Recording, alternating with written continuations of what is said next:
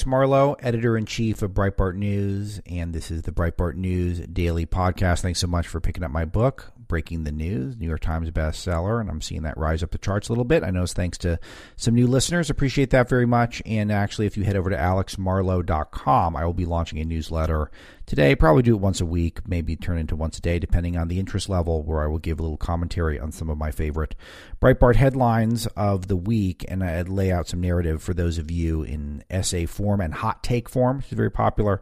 So alexmarlow.com for that and all my socials as well. Picking up the Breitbart app telling 10,000 friends and family members about us is very, very helpful. I've noticed a lot of five star reviews flowing in on some of the podcast charts. That's also very helpful as well. I think that uh, helps with the algorithms that control so much of what we read and also what we listen to. So thank you so much to everyone for spreading the word of an amazing launch week so far. And I would like to think today's show will not be an exception. Um, we continue to break down some of the fallout in the monologue section from the election on uh, election night on Tuesday. I read from Breitbart's exclusive interview with Edward Durr, the truck driver who has taken out the New Jersey State Senate president, a guy named Steve Sweeney, a Democrat who'd been in for 20 years. Uh, just amazing message coming from an honest to goodness blue collar American who got himself involved and uh, did something unthinkable, which is one with almost no budget, almost no web presence, and just a great message.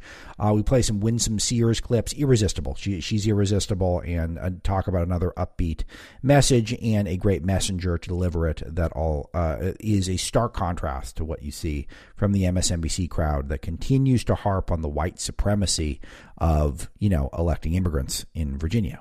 Uh, all of that to come, plus our interview with JD Vance. I've known JD for a long time. Um, I Hillbilly Elegy, his book, which turned into a pretty good Hollywood movie directed by Ron Howard as well, are pretty much essential reading. I would say, regardless of your take of him on as a Senate candidate, he's running for Senate in Ohio. I, I think he's a very good candidate. There's other very good candidates in the race, and we'll talk about that in the interview as well.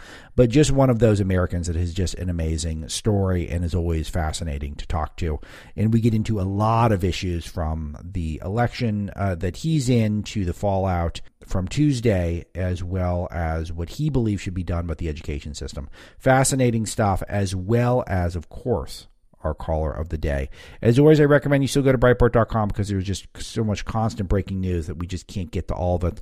On the short 45 minute or so podcast, vax mandates are getting implemented for children in San Francisco. And in the meantime, the federal vax mandate is getting delayed. Uh, some stuff that's just so big and uh, yet does not come up somehow on the show today. So that's why I recommend you supplement with the SiriusXM app, the SXM app, get the full show, and go to Breitbart.com all day, every day. But without further delay, let's get into it the monologue. A lot of exciting things going on, but none more exciting than the political fallout that's going on. Um, it, the AP called the race for Phil Murphy the pretty unpopular governor of New Jersey, needless to say, because New Jersey has a you know a huge voter gap for Democrats, and he still managed to get only about fifty percent of the vote. And a lot of people have left the state, and this was has been a theme there. And people leaving the state are leaving probably because they're right of center typically, so which should actually help the voter gap for Phil Murphy and still only managed to squeak out a measly 50% at this time. But it was just so painful to watch those of us who don't like the idea of a 45 day window to vote, which I believe is the the window they have in New Jersey, um, to watch the, uh, the vote by mail, aka cheat by mail vote, come rolling in of the vote that is probably sometimes illegal, and even the the vote that is legal. It, again, it's impossible to get to the bottom of all this stuff. Uh, the vote that is legal, community organized, meaning people who are not so inclined to vote, but they get they vote anyway because the Democrat machine mobilizes and gets them to turn in a ballot of some kind for who knows what reason. It is utterly ridiculous. There is no uh, there is no first world country that behaves this way in terms of playing fast and loose with their own voting system. You don't need 45 days to vote. You don't need 45 days to vote. You don't need 45 days to vote. I don't know how uh, clear we need to be about this and why Republicans are not screaming this from the rafters. Uh, I do not know, other than that is a failure on the Republican Party. This needs to be a mantra that is repeated constantly And I don't know how many nights we have to have like this where we watch the vote by mail vote roll in, knowing it's not 100% legit, and watch close races go to Repub- go to Democrats. So it should be a personal embarrassment to every Republican, particularly in New Jersey, that this happened. A state with a sane voting uh, time window would have been more would have would have easily easily meant a Republican upset there. That said, I, I don't know really much about Ciattarelli. We didn't do anything with him at Breitbart, um, though we would love to now. Um, he could end up being a star because this is a pretty pretty great result anyway, and uh, you know hopefully he'll he'll come by. The good news, and this is this is a positive, and I will give Republicans credit on this, and this is an exclusive that we have at Breitbart, uh, that they are lawyered up in the state, which I think is very exciting.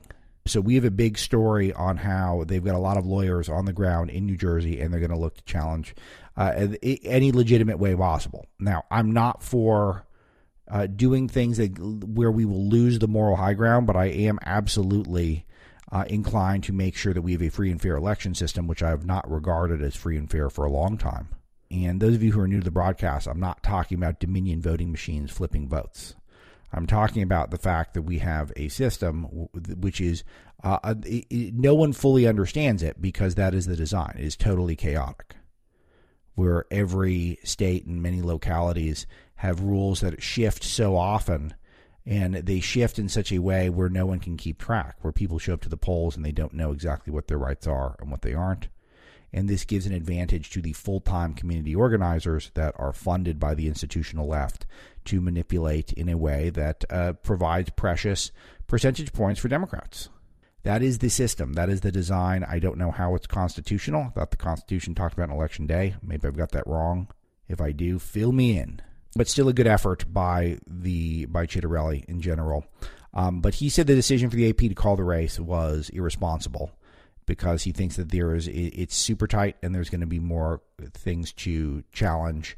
And I think that that is a, a good that he's he's open minded to it. But you know we'll see how well that goes. Um, it's interesting because it seems like the story with with Murphy is that he he did such a bad job with the coronavirus. That's one of the reasons why he almost lost in a state that uh, should be overwhelmingly Democrat.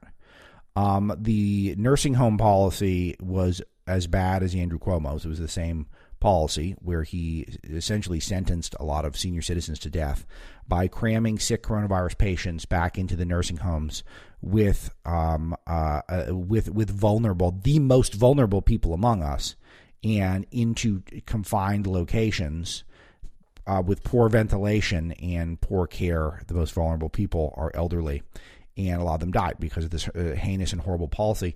Which also brings up the point that I bring up so often, including yesterday, which is it, just that, that's the type of stuff in a, in and of itself. Like, how could fifty percent vote for a guy who did that? literally a policy that led to mass death among seniors. New Jersey, remember at the start, had some of the worst numbers, other than New York City, pretty much the worst in the country with coronavirus. And they had severe lockdowns, which caused a lot of people to leave the state if they weren't leaving already because of, you know, high taxes and huge state debt, etc. And they've kind of had one party rule, or they're very close to one party rule for a while. I know Christie was in there as governor um, recently, somewhat recently but they're definitely heading in the direction of California. And we've seen how one party rule has gone in California. California solved none of their problems over the last 30 years. People who might be new to the broadcast, I'm a native Californian. I lived there for 26 years. And my family's still there, at least most of it. My wife's family's still there. My wife's from there. So uh, California is always on my mind. Um, and in California, they have had one party rule for a long time. And the exact slate of problems that I grew up with unusable schools, too much illegal immigration, too much homelessness, too much traffic, unusable airports, not nice roads, and people that are generally walking around grumpy with one another has only gotten much worse. And no one's chipped away at a single one of those issues. And it seems like the uh, uh the, the the wildfires have gotten worse. And it seems like the solutions to all of these things are more solar panels. Seems to be the only thing I can name specifically that is that is being done. So that's the the the direction New Jersey's going, and uh, Murphy's attitude in particular seems to be quite smug. Like he calls people knuckleheads and stuff all the time. I mean, uh, you know, we, we love our boomers here, and uh, we only have the best boomers. Okay, the best boomers. at Breitbart News Daily. But uh, that is that is a very okay boomer that he does that stuff. Literally, his uh, policies resulting in mass deaths, calling people knuckleheads because they're not uh, obeying by his rules and mandates. A very positive contrast in the state is the, a truck driver named Edward Durr. And Edward Durr did a exclusive interview with our own Joel Pollak, and he will be on Joel Pollak's show on Breitbart News Sunday, 7 p.m. Eastern, and on the SXM app um, every Sunday night. Joel's one of our senior editors at large. And Edward Durr is ran for the New Jersey State Senate. And he's apparently defeated Steve Sweeney, who is the Senate president, uh, has been there for 20 years. And he did this by basically, he's a truck driver, and he did this with a, the purest of the grassroots campaign. There is no his web presence is so minuscule. It's uh, difficult to track him down. Aside from that, he's there actually interacting with the people. That's how we were able to get to him. And the quotes in the article are just uh, really beautiful. He's got a great campaign ad that you must watch. But he says the main issue was rights. People talk about New Jersey as the highest taxes and we're the worst state for business with high debt and so on. But the bottom line is rights. It's family. When somebody's messing with your family, you'll do anything, he said. The governor was messing with people's families. When you mess with someone's job, their livelihood, their home, their children, people just won't take that. It was a combination of a governor who acts like a king and a Senate president who acts like a court jester and does nothing. That makes it very easy to convince people that they were not being paid attention to. And when they got ignored, they got angry. So good. 58 year old truck driver, and clearly someone who cares about his state and his country a lot. Um, more great quotes and great photos, but just just we love these types of stories to Breitbart, and I, I highlighted Breitbart.com right now. All right, more good news, bad news. Um, let's start with some uh, good news. It's still it just seems like conser- the conservative uh, the media ecosystem just has winsome Sears fever, and why wouldn't they? Um, if you guys listened to the broadcast yesterday, including the podcast, you could hear the first few minutes of her victory speech, which was sensational. Um, the new Virginia Lieutenant Governor elect, who not only is a class act with an amazing story, but is living proof that the narrative that is being pushed on us by the establishment left that this is all about race is uh, hokum um, here is a lady named Tiffany Cross over at MSNBC. I think she's a legally analyst, but they're also interchangeable. Uh, here is what is the commentary on MSNBC 3A, Mr. Paul. Now, there is no uh, clearer snapshot of where a country stands, who it is, and what it wants than the results of an election. And that's why your timeline is bogged down with these hot takes and a wake up call about woke politics and who's to blame, and why the pundits are throwing the panic room wide open for the Democrats. One of the takeaways you definitely saw was how the election, in particular the one in Virginia, was a referendum on the left's failure to deliver their agenda. A rebuke on everything from critical race theory to the Democrats' election strategy. But let's be honest, here's the thing all those takes are like searching the edges while refusing to see what's staring right back at you. And I can assure you, black voters in Virginia are not shocked by the so called Youngkin shocker. This isn't about enthusiasm. This isn't about Democrats not doing enough to exercise their base. And this definitely is not about messaging or even about beloved. This is about the fact that a good chunk of voters out there are okay with white supremacy. Let's call a thing a thing. Actually, scratch that. They are more than okay. So they're okay with what? They're more than okay with white supremacy, whatever that means. They like it. So they like white supremacy. So isn't the elephant in the room here that a black immigrant won the lieutenant governor race as a Republican? And is not to mention, if you look at social media analytics, what Tiffany Cross might not be looking at, but if you are uh, running the MSNBC newsroom, you're certainly looking at it. You're watching conservative media go absolutely crazy for her. So this is the whole thing: is that uh, this is the the embodiment of Joe Biden's "If you're not with me, you ain't black" uh, comment. That he really meant it the the the definition of being a minority at this point in America, according to the people on MSNBC, is not whether or not you actually have dark skin. It is now about or whether or not you came from another country. Uh, it is about whether or not you support the Democrat establishment. people like Kerry McAuliffe, the ultimate the ultimate establishmentarian. That is the definition. It is not your actual skin tone; it is how you vote. And if you don't vote for um, white guys from the past like Terry McAuliffe, then you are some sort of a racist. That's it. Even if you're black. Um, those of you who care about such things, I had an amazing conversation with Larry Elder on his show yesterday.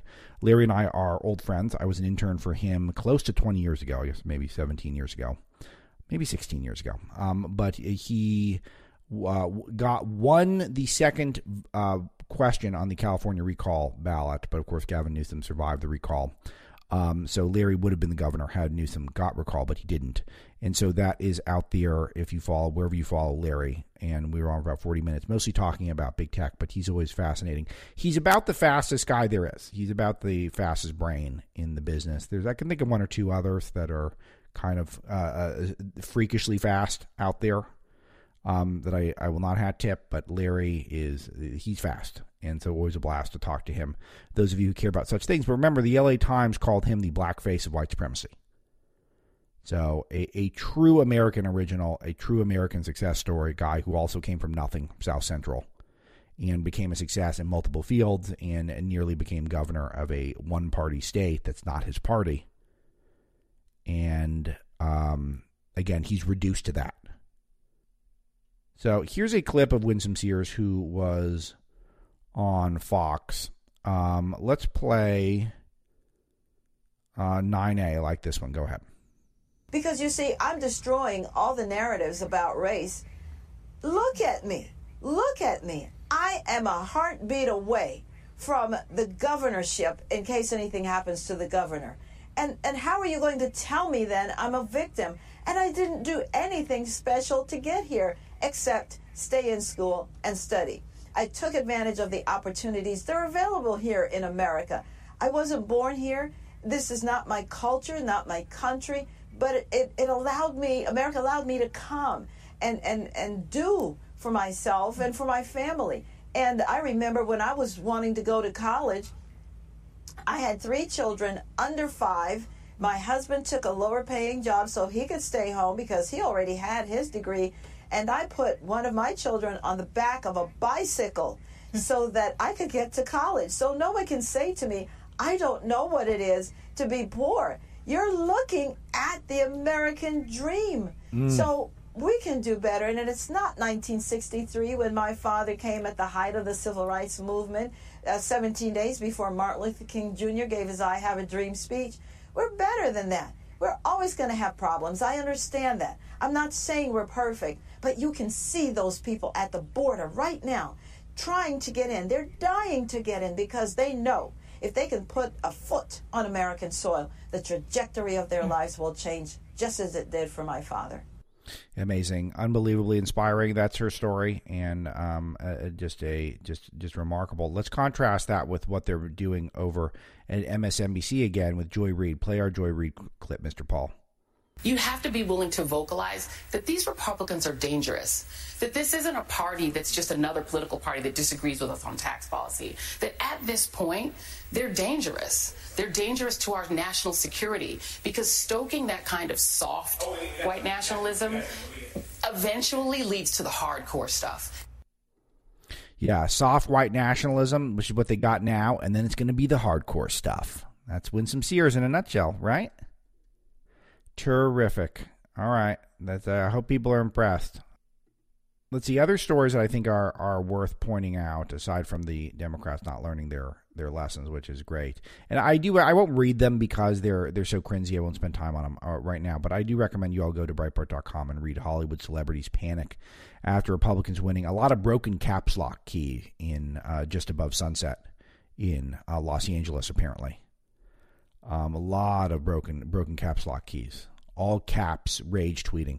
It's interesting. Jerome Hudson, our entertainment editor, Breitbart, reached out to me and said, "I don't think the celebrities are taking the bait this this time around. I don't think they're they're uh, writing their rage tweets that we always use for incredible content in Breitbart." And I said to Jerome, I "said Jerome, let the Chardonnay kick in. You're making the cardinal sin here. You're not letting them get their Chardonnay. Once they get the Chardonnay, then the rage tweets start flying, uh, and they sure did. So uh, you'll want to read some of those." Um, I mentioned some bad news. George Soros captured another district attorney's office with a win in Manhattan. Um, someone named Alvin Bragg won overwhelmingly in Manhattan, and this is someone who George Soros had, had propped up. One thing that we've had at Breitbart over the years is noted that Soros has focused a lot on district attorneys. Um, he's identified them as some of these under the radar superpowers, and we've seen this play out a lot in LA. Um, and also throughout Southern California. And this is the plan. This is where the, the this when I say the Democrats are more sophisticated in their operations than Republicans at this time this is a clear example. They're not just worried about you know national races, and governor governors' mansions. Um, it's a you saw how tough it was for Trump to get stuff done when he was kind of the only guy ideologically in power with his worldview, even when he had both houses of Congress. It wasn't super easy to do that. Well, Soros has found a hack, so to speak, which is that you control these district attorney races and you control a lot of America's lives. And um, we will get into more of this, I think, as time goes on. Um, but just a, a, a negative note there and something to keep to keep on your radar. Um, one thing that's also interesting is to see the reactions from the the Democrats and the, and the Republicans in terms of what must be done in terms of now moving forward, um, go, going to move forward uh, in terms of their agenda, Biden's Build Back Better agenda, the spending agenda. And I think privately, a lot of Democrats are saying things like this is a effing disaster, and the fact that the wokeness persists and is making it so you can't build a coalition around uh, actually getting stuff done is only going to get much more difficult. Uh, let's play a clip of Joe Biden, President of the United States. Mr. Paul, play 1A. How much responsibility do you take for the dismal results in Virginia and beyond last Well, look, yesterday reminded me of uh, that one of the sacred rights we have is to be able to go out and cast our votes. And remember that we all have an obligation to accept the legitimacy of these elections.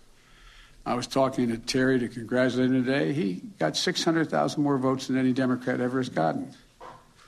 We brought out every Democrat about there was, more votes than ever has been cast for a Democratic incumbent. I'm not incumbent, a Democrat running for governor. And no governor in Virginia has ever won when he's of the same or he or she's the same party as the sitting president. What I do know is, I do know that people want us to get things done. They want us to get things done. And that's why I'm continuing to push very hard for the Democratic Party to uh, move along and pass my infrastructure bill and my Build Back Better bill. I mean, you have to love this. That is, Joe doesn't have a fastball anymore, but that's pretty good. That he found a silver lining, and then he goes with the real problem here is we didn't get stuff done. Come on, man. The issue was not getting enough done. It wasn't critical race theory and covering up for the transgender and the unnecessary anti science lockdowns and the failing school systems. It was not enough build back better. That was Terry McAuliffe's problem. And that's why you got to get the build back better agenda through. It's pretty good. If that's the takeaway, I'm happy. Um, but you're going to see Nancy Pelosi announces now uh, this does not change the agenda. We need to put our foot in the gas, get the Biden agenda through, the spending agenda through. And I think you will see elsewhere throughout the United States that the resistance will grow and it will become much harder for Biden to get stuff done. And I think that's positive. I think it's clear that he's lost anything remotely close to a mandate. And uh, it is incumbent upon Republicans to now fight back in a robust way and to not pass these gigantic multi trillion dollar bills with of stuff in it that are going to be handouts for people to buy votes. I will mention a couple other stories quickly that I think are essential for you. Ron DeSantis has announced key steps to ensure election integrity in Florida. Ballot harvesting will become a third degree felony. Again, other than taking on big tech, I can't see a bigger issue that can be done um, by Republican governors right now. Uh, these are the two issues that will ensure permanent Democrat majorities. Is the if the tech industry continues to be able to manipulate the information that you read and control and curate the information that you read, uh, that is obviously going to change incalculable amounts of votes. Um, but the other one is this system where there are uh, is becoming e- easier to cheat. You want to be easy to vote, hard to cheat. It is now becoming easy to cheat, and if you're in a state with weird mask rules, harder to vote. Ironically, But Governor Ron DeSantis on Wednesday announced four key steps he's urging state legislature, his state legislature, to take to enhance election integrity in Florida.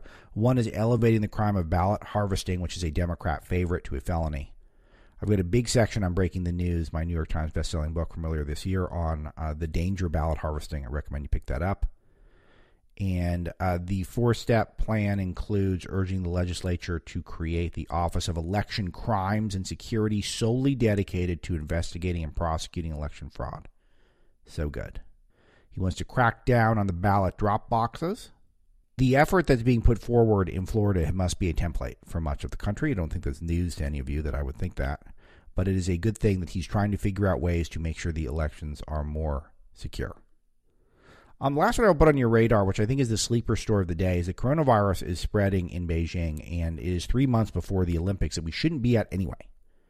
We shouldn't be going to a Olympics in Beijing anyway because they are, uh, in turn, Muslims. They are openly racist. They hate our country and are trying to manipulate us. And they're trying to manipulate our elections, by the way.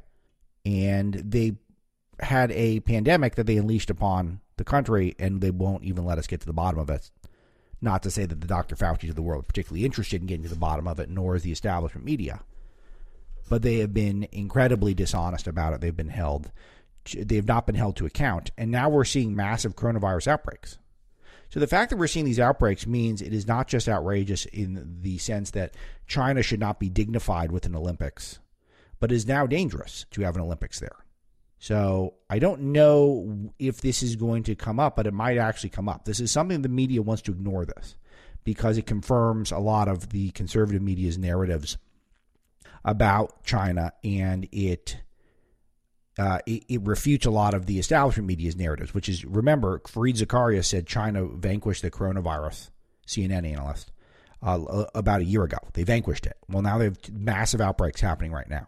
So even though they, they declared China beat the virus, they've largely ignored that the fact that there are outbreaks at this time. So not only will people die, but it will also continue to dignify the communist regime with more money and more credibility, which it does not deserve, and it needs to be held accountable and right away. We'll be right back.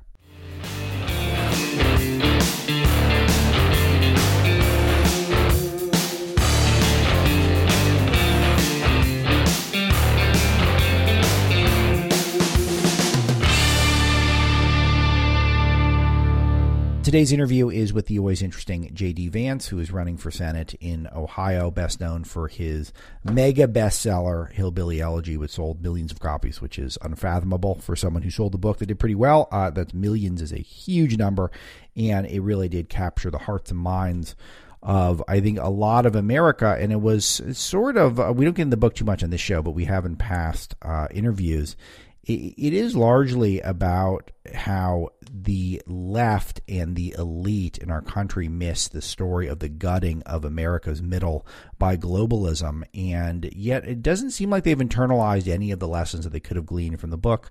Uh, but oh well, maybe that means they'll lose some more elections, which uh, I'm perfectly fine with. Uh, but we cover a lot of topics. Let's get into it. JD, so many places to go today, but I assume you will have some thoughts on the red wave that took place on Tuesday. A lot of good news. Um, what's your take? Yeah, it's pretty simple. I think basically don't avoid the culture war. And for so long, I think Republican officials have been worried that the culture war is an electoral enemy or at least a weakness for them. And yet it turns out that a lot of our voters – are voting around things like whether their kids are being indoctrinated in schools and whether their kids are being told that there are 40 or 50 or 80 genders. And uh, I really think that, but for Glenn Youngkin being willing to lean into the culture war around critical race theory, I don't think he would have won. And so we should be we should take the lesson that if you actually want to win in this country, you have to defend our voters. and You have to defend their values. I think that's a great place to start because one thing that's certainly clear that is uh, there is a backlash that is taking place against the woke agenda, whether it be the trans uh, insistence that we must accept that men can be women uh, and vice versa, but also this critical race theory stuff, which is one part uh, all, all white people, I guess, are innately racist, but even our whole country's always been innately racist, which just seems like there's so much less of an appetite for that. I think you've been kind of making this point for a decade, basically, that keep pointing to uh, white people, particularly the white poor, and acting like they're oppressing the Oprah Winfrey's and Michelle Obamas of the world is getting increasingly ridiculous. And to watch, you know, pampered elite people on MSNBC and CNN of all colors hector white people who uh, are uh, among other races who voted for you know Winsome Sears in Virginia is uh, getting even more ridiculous than it was a decade ago when you started writing about this stuff. It's really crazy to hear the Joy-Ann Reids of the world say that uh, a bunch of white supremacists elected the first black female governor of Virginia. And of course, I hate the identity politics thing. I hate when our side does it as much as the left. But it does go to show the fundamental absurdity of what they're saying. It's that basically racism is anything that doesn't give the Democrats more power. And of course, the reason they use that accusation is not because they care about minorities or not because they care about racists or whatever the whatever the, the topic of the day is. It's because they recognize it as a useful strategy to give them more power. But if we learn anything over the last couple of days, the best way to respond to that is to mock and make fun of them and ignore them, not to be cowed by it. And I think all of us have had this realization in our own way. You know, some of us, you know, some, some got it very early. I think I came a little bit later to it, but I think all of us have basically recognized that the left is using these terms really to acquire more power, uh, not because, you know, we disagree with them, but maybe they're sort of acting in good faith. That's clearly not true. And we saw it again and again from the ridiculous race hoax in Charlottesville uh, to the way that they're talking about Winsome Sears. It's just obvious what they're what game they're playing, and we should play a different one. Uh, you said something that I, I, like there, which is that you don't like when our side plays identity politics. I don't either. And one thing that is compelling, I think, about this week, even though it is very fun to see the rise of Winsome Sears, but not just because she's a black woman and a Marine and an immigrant, um, but because of, she talks about God and family and American values and how great it is to be in this country. And, and that is something that has nothing to do with her skin tone. Uh, and I do think that this is something that uh, I, I think that that is still, even though so many people on the right want to play identity politics, I do think what really won this week was ideas. It was not who was advancing the ideas, it was what the ideas were. Uh, or maybe I'm just being too optimistic here, but I do feel like ultimately that was the key. No, that's absolutely right, and I agree with you. When you listen to her talk, that's that's sort of the most exciting part of it is that she's just a normal person, right? She has convictions and religious views that a lot of normal middle class Americans have, and she's not afraid to express them and actually lean into them as a political candidate. And this is, this is one of the things that I think has to happen in our party is that if we want to win, I think, and excite our own voters, we need to run people who think like, who act like, who have some basic commonalities with our own voters. And this is, you know, this is maybe one of the great takeaways of of the last four or five years is that I think we're going to be seeing fewer and fewer Republicans who sort of come from the inside the Beltway crowd, and we're going to see more and more who actually come from outside of it. That's going to look in different, you know, different ways. I, you know, I hope it looks like me in Ohio. I hope it looks like Winsome Sears in in Virginia, but it, it's definitely not going to be the same crop of candidates, and that's good because the same crop of candidates like I said earlier, they've been running away from the culture wars. It turns out the voters want us to fight the culture wars. Yeah, I think that's exactly right. And I do feel like when people get overly invested in the politics of it, you lose the fact that I, it is the culture wars that I think brought this home. And a lot of it was uh, the first example of what will hopefully be many of the coronavirus hysteria backfiring on the left. Um, Virginia, the most galvanizing thing was the schools. Um, I you know I have ties to, to, to Virginia, being an Arlington resident, and I'll tell you that the, the code JD in my Beltway neighborhood was not. Um, uh, you, you, couldn't say you were a Trump supporter, but you could always wink, wink, nod, nod, say uh, open up the schools, and that was kind of the code for uh, you know we, you might not be part of the Beltway establishment. You look uh, just a, a, a short distance away in Loudoun County the fact that these lockdowns lasted for so long, even when they weren't working, allowed for parents to get more involved in the school system. And they could see not just the racial indoctrination, the anti science masks, but cover ups on behalf of the trans agenda. And parents put their foot down. And this is a cultural flashpoint potentially, so long as that movement can expand. Uh, you, have got young kids. Um, could you give me some thoughts on some of this?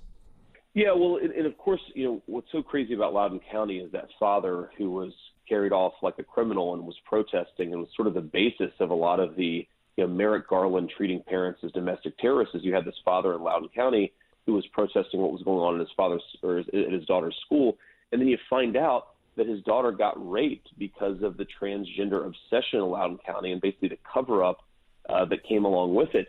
And and what, what you realize, I think, is that a lot of parents have sort of assumed that we're living in a country where the leadership class, whether it's in our local schools, our administrators, whether it's, of course, our politicians, like that they fundamentally care about us. Maybe we disagree with them about this or that issue, but they fundamentally are out for the best interest of us and our kids.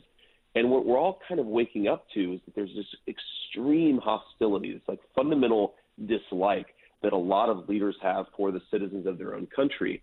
And, and nowhere is that more obvious to me than in the school debate and the masking debate. I mean, why do we continue to mask our children? We know that children are not at risk from coronavirus. We know that the masks aren't slowing the spread in their schools. We know that kids don't pass on the coronavirus as much as adults do. So why do we continue to do this?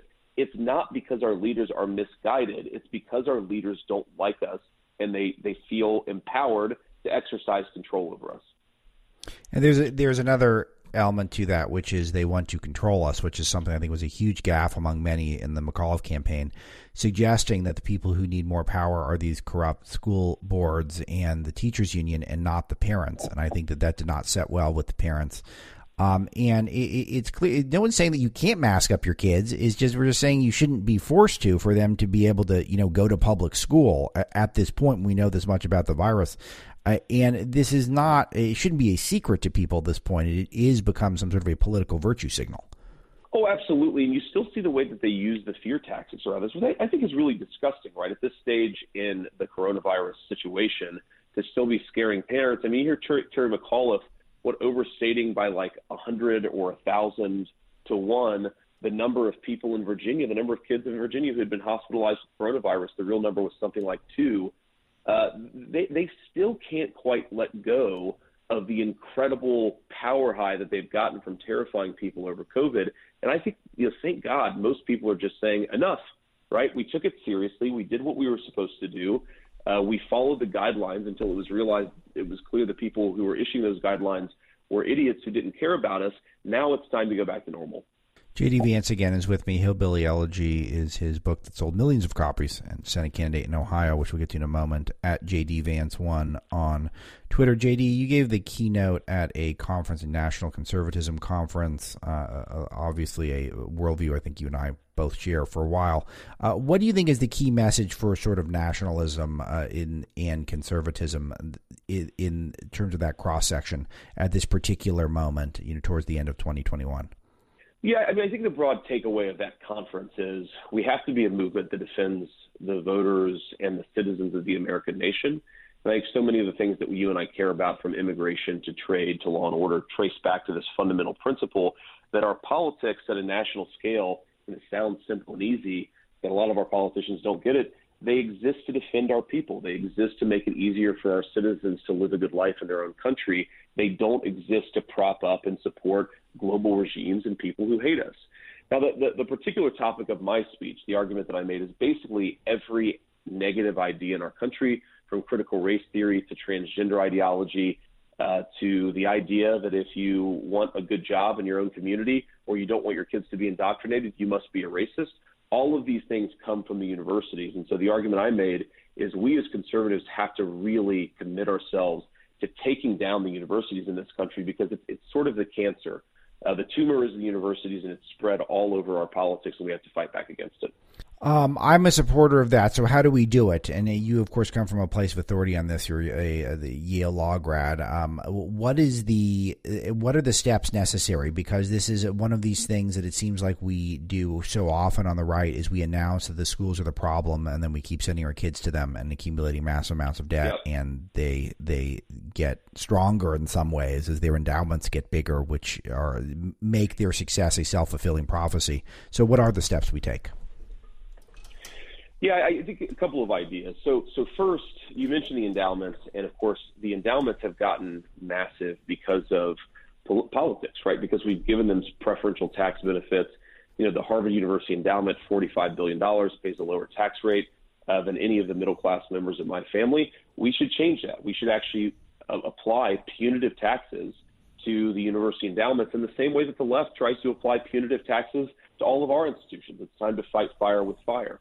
And the second thing I think we need to do is basically in the same way that you can get a high school equivalency degree, basically a GED, I propose that we create sort of a college equivalency degree, basically make it possible for people to completely avoid the college process altogether because because of course a lot of kids don't learn anything at college. They're brainwashed, they acquire a lot of debt, and of course our entire economy has told children for now a generation that if you want to have a middle class life, you've got to go to these four year university programs.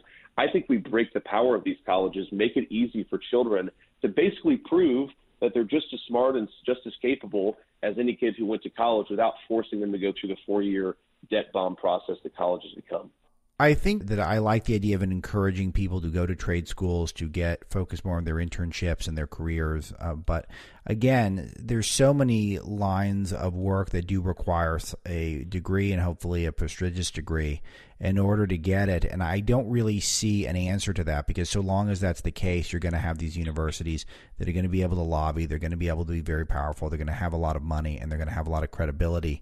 And this is a concept I think it traverses a lot of areas of our society at this time where the right, we play in their sandbox. We'll use their social media platforms, That's we'll right. go to their universities.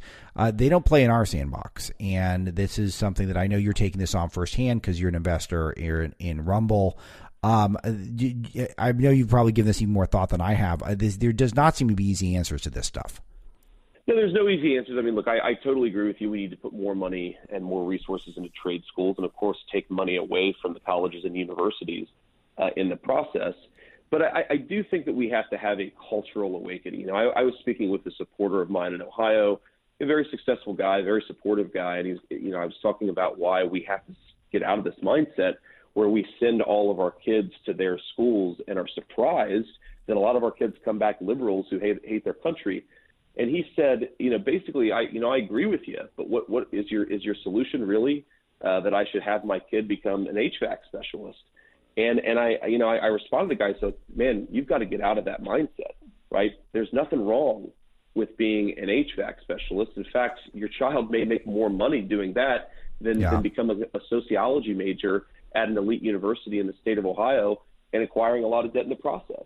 And so th- there is, I think, a cultural mindset shift that has to change. But I, again, I, I think that there is a political part of the solution here, which is we have allowed colleges to acquire a ton of power in our society, a ton of money, because our politicians have empowered them. We have to stop doing that. Uh, one of the things that has uh, always is a constant topic uh, when you and I speak, JD, is the, the tech industry, which seems to be getting worse by the minute. And so long as there's an administration in power that does not threaten them at all, uh, they will just take more territory. Uh, some of the latest revelations is that is now confirmed uh, via these Facebook papers that they are censoring conservative content.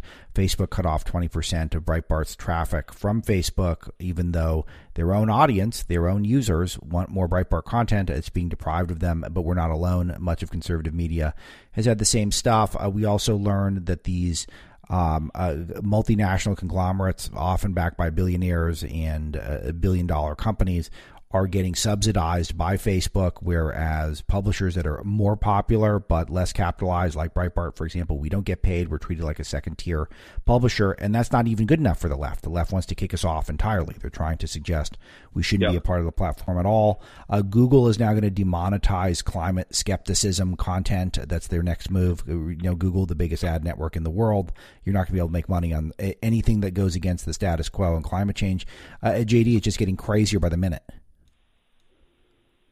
Yeah, it is, and I think there there are two basic things that we have to do. One, you know, people like me have to be supportive of and try to build up alternative platforms. You mentioned I was a, you know, early backer of Rumble. They're doing very well. I actually met with the CEO of Rumble uh, just a couple of days ago, and it's going great. The company's doing very well.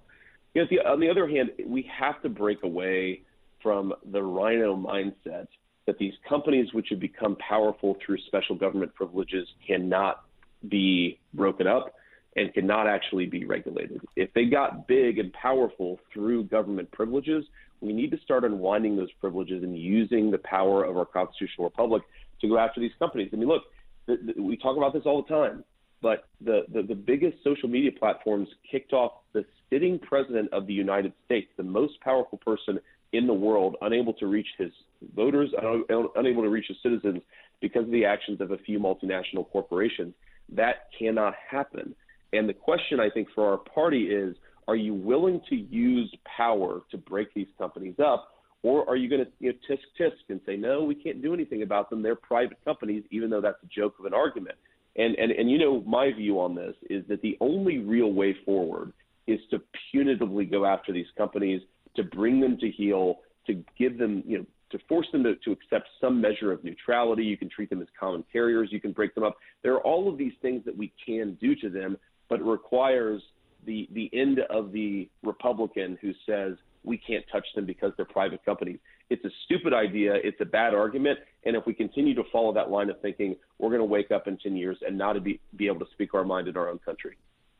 Uh, to shift gears, uh, critical race theory has been a hot topic. We've been covering it at Breitbart for 10 years, but it was a big factor in Virginia.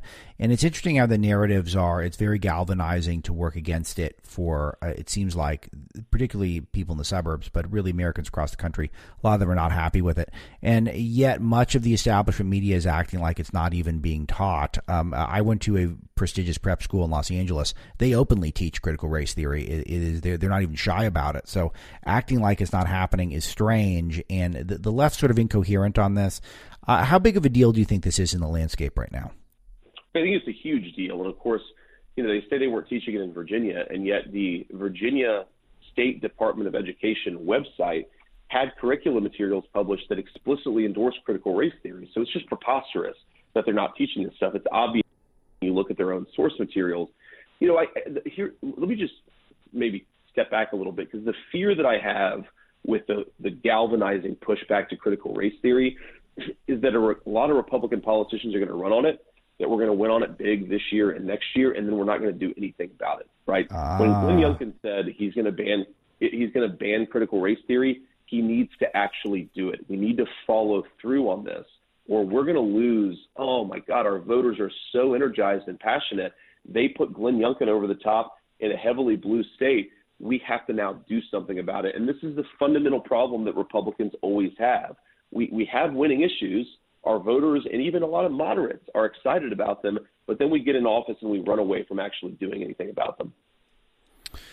J.D. Vance, author of Hillbilly Elegy, Senate candidate in Ohio, at J.D. Vance. One last one for today. You're in a crowded primary in Ohio, a lot of good candidates uh, you're running against. How do you distinguish yourself in a field when you have the rare uh, task of having to actually try to beat other people who are pretty good? Uh, so often we're loaded up with kind of lame ball auditions. Um, what, what, what, it's a, it's a. How, how do you? What, what are the tactics that are working for you right now? You know, I just try to not be boring and I try to not be fake. I mean, at the end of the day, I think our voters can sniff out when somebody's just repeating slogans at them instead of talking to them about real issues. And I try to talk to them about real issues. I try to be honest about, you know, where I think something is easy to solve and where I think something is hard to solve.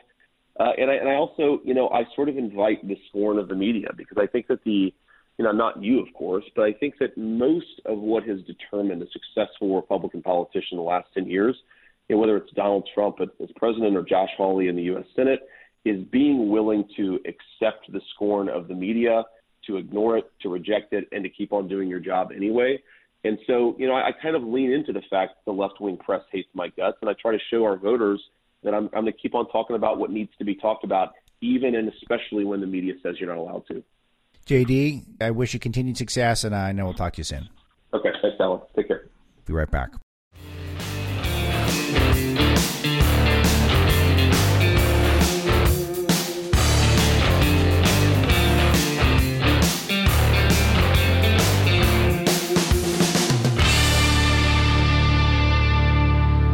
Yeah, as I've said a lot on the SiriusXM radio show, the it's very odd and out in Ohio that they've got a bunch of really good candidates, and I, I love Ohio. I spend a lot of time out there. Ohio seems to like me for some reason. I, it seemed to get uh, many speaking invitations out there, more than any other state for whatever reason. Uh, but I like it there, and they somehow have managed to come up with a slate of pretty good candidates. Uh, and uh, it's a shame because there's just so many lamos in the Senate on the Republican side. But you know, we could get someone good, so hopefully we will out of that state. All right, let's get into our caller of the day. And today, our caller of the day is Bob in Texas. And Bob says that the Republicans need to keep their foot on the gas and they can't act like they've won a war, which there was a lot of gloating that was going on online, which is fun. Um, but it is deeper than that. It's deeper than one night has got to become a movement. The Let's Go Brandon movement needs to turn out more election victories. I think he's correct to get people, try to keep people engaged and to use this as an opportunity to build momentum um, so this is not the, the the end, but it is a beginning. This is not the graduation, but this is the commencement. How about that? All right, let's play Bob as our caller of the day.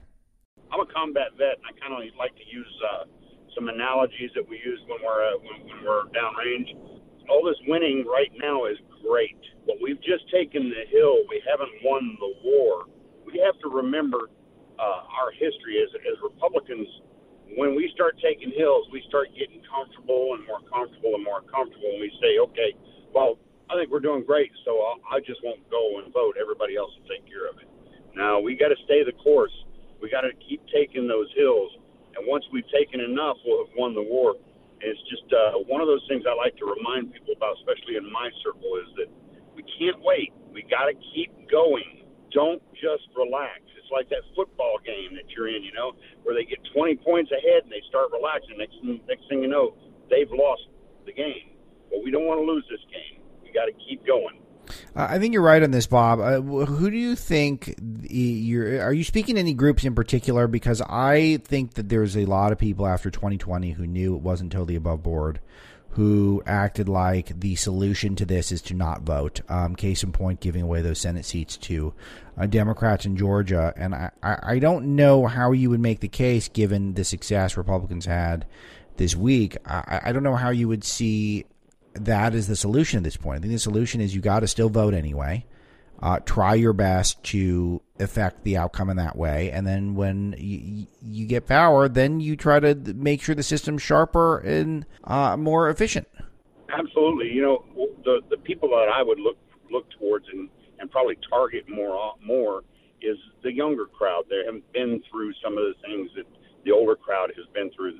Some of the younger younger group has a tendency to be uh, a little more entitled, if you will. Well, we've won this; we should win the rest.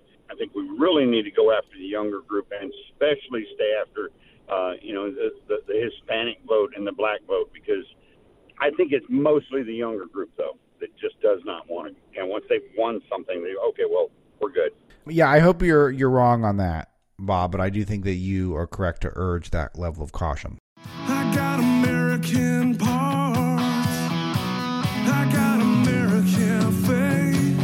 That's all for today. Thanks to producers Paul D'Amelio and Greg Eben. Thanks for listening. We'll see you tomorrow for another Breitbart News Daily podcast.